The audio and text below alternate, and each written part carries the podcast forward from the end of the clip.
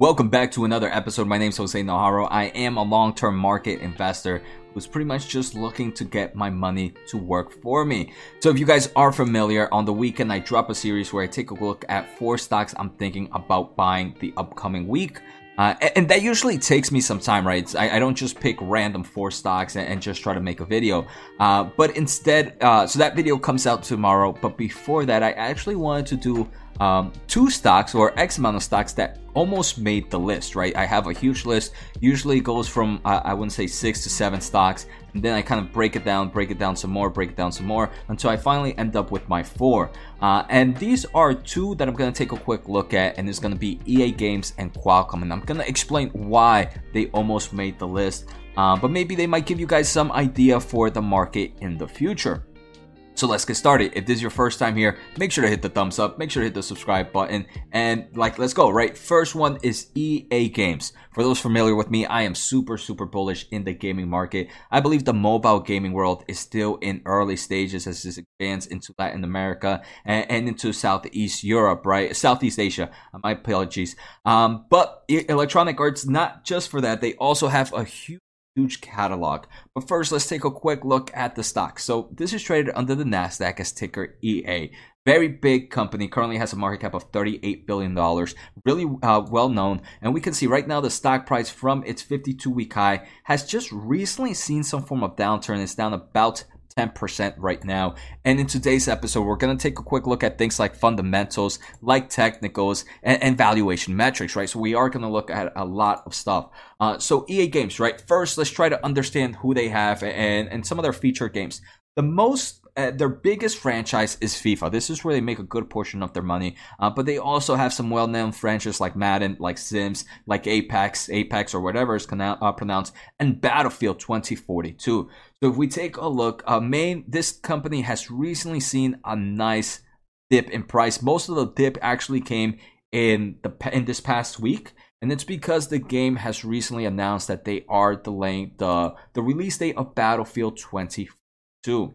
Uh, so Battlefield 24, and I believe this is actually giving investors some form of buying opportunity with this dip. Um, this tw- uh, this overall dip, I I, I want to say it, it's not Battlefield mentioned, hey, we're, we're released. It was originally expected to release in October. Now it's releasing November 19. Battlefield says, uh, EA Game says, regardless, do, regardless of the delay, the the numbers we gave you on guidance for the full year are still super strong, and we don't believe this is going to change anything. Uh, so that gave comp- some should give some confidence to investors. At the same time, though, one of their competitors is releasing Call of Duty by Activision is releasing in November as well. With their previous with the previous release date, Battlefield was coming out first, which kind of gave uh, consumers uh, the ability to purchase it first, right? Now that ba- Call of Duty is coming out first, um, there might be some consumers who only would buy one or the other, and because Call of Duty is coming out first, it, it might kind of push off some invest some some consumers from buying Battlefield afterwards. Uh, so that's the fear a lot of investors are coming out with. Um, even though though November 19th is still before the holiday season, uh, before Black Friday here in the United States, so I believe the numbers will still be somewhat strong for EA Games. I mean, if we take a look at their most recent earnings, we can see they kind of gave estimations for net bookings. And if you're looking at a gaming company, net bookings is probably the best metric to look at opposed to revenue. Uh, but net bookings, we can see for the full year of 2022, uh, which just started, right? Their most recent quarter was actually quarter one for fiscal year 2022. Uh, so right now they're in the middle of quarter two. Uh, so for the full year, uh, for the fiscal year of 2022, they're expecting nice growth. And, and this is what should really I, want to say to be the driving port of the gaming market. A lot of people believed, hey, now that COVID is done, gaming market is gonna is, is gonna tumble back down. And I believe this is why a lot of gaming companies have kind of seen quite a pullback because they believe the demand will no longer be there. Uh, but here, based on their guidance, 2022, and it's pretty much it just started last quarter, right? It, it's pretty much uh, still growing at impressive, impressive levels. Obviously, if we take a look at year to year basis, I want to say another thing kind of driving stock prices is in the year to year basis for the quarter one fiscal year of 2022 revenue, which was this past most recent quarter, they did see about a 4% decrease in net bookings. Um, in, in, total net bookings, right, for quarterly. And, and, this is kind of like showing, hey, you are saying that estimates are going to be up for the full year, but you're showing me right now quarter year over year growth is down. Um, but at the same time, right, quarter one, that's between, I want to say May and June, the beginning of May and the end of June.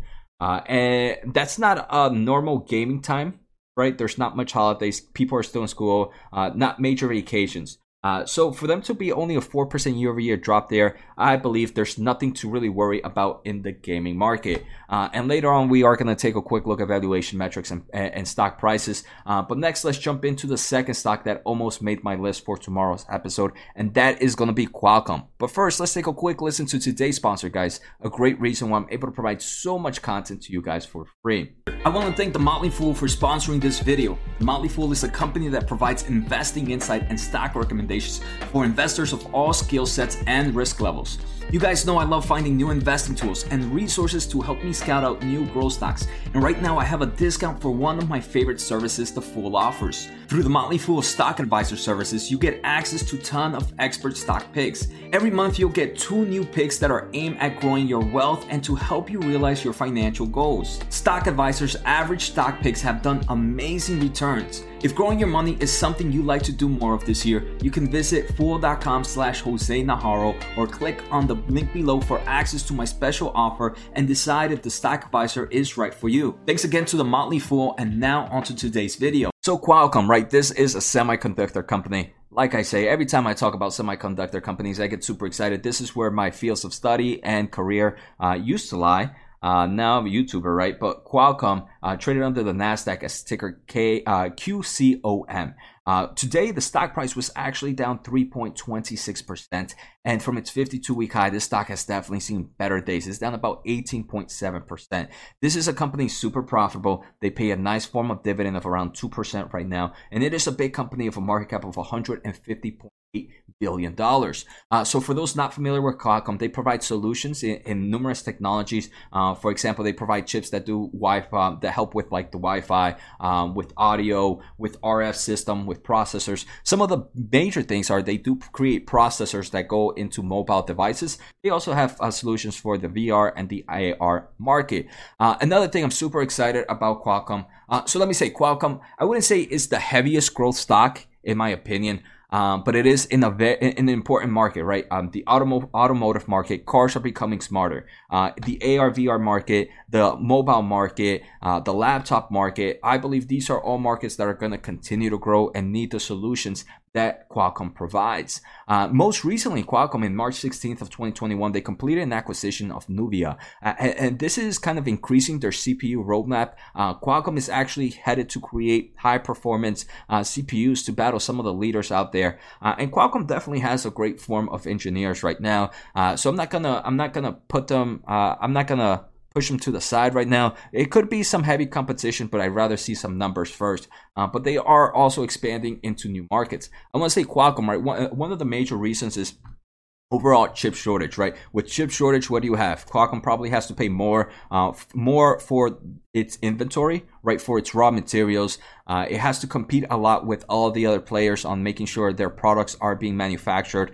uh, by some of these uh, foundries, right? So a lot of competition right now in the semiconductor shortage is definitely affecting companies like this and it might have some investors worried to some extent. It might have some other investors excited about the potential growth as well. If we take a look at their most recent revenue, uh, we can see uh, most of their revenue actually comes from handsets. Uh, so these are your mobile devices, your tablets, and, and products like that. That's where more than half of this company's QCT revenue comes from. Then you have, and, that actually grew 57% compared to the same time last year. And we're actually looking at third quarter's fiscal of 2021. The RF front grew 114%. Strong growth there, right? The RF market is still improving, and, and we can see the huge demand for there. Um, the automobile market grew 83%, and again, pretty impressive. I do believe the smart car vehicle uh, is going to need more and more chips. And finally, Internet of Things grew 83%. So overall, this company is growing at strong revenues. It's doing things like stock, um, like dividend payments and stock buyback, I believe. Yep, repurchase of buybacks. It did in quarter three. Uh, so overall, both these companies, in my opinion, would have could have made the list for tomorrow's episode. Uh, but unfortunately, I found some other picks instead. Um, but if we take a quick look at valuation metrics, first, I, I, for me, both of these are big companies. They are already profitable and making money.